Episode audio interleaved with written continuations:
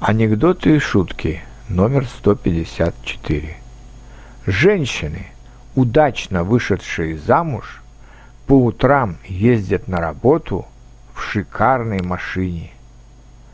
Возят их мужья, неудачно женившиеся.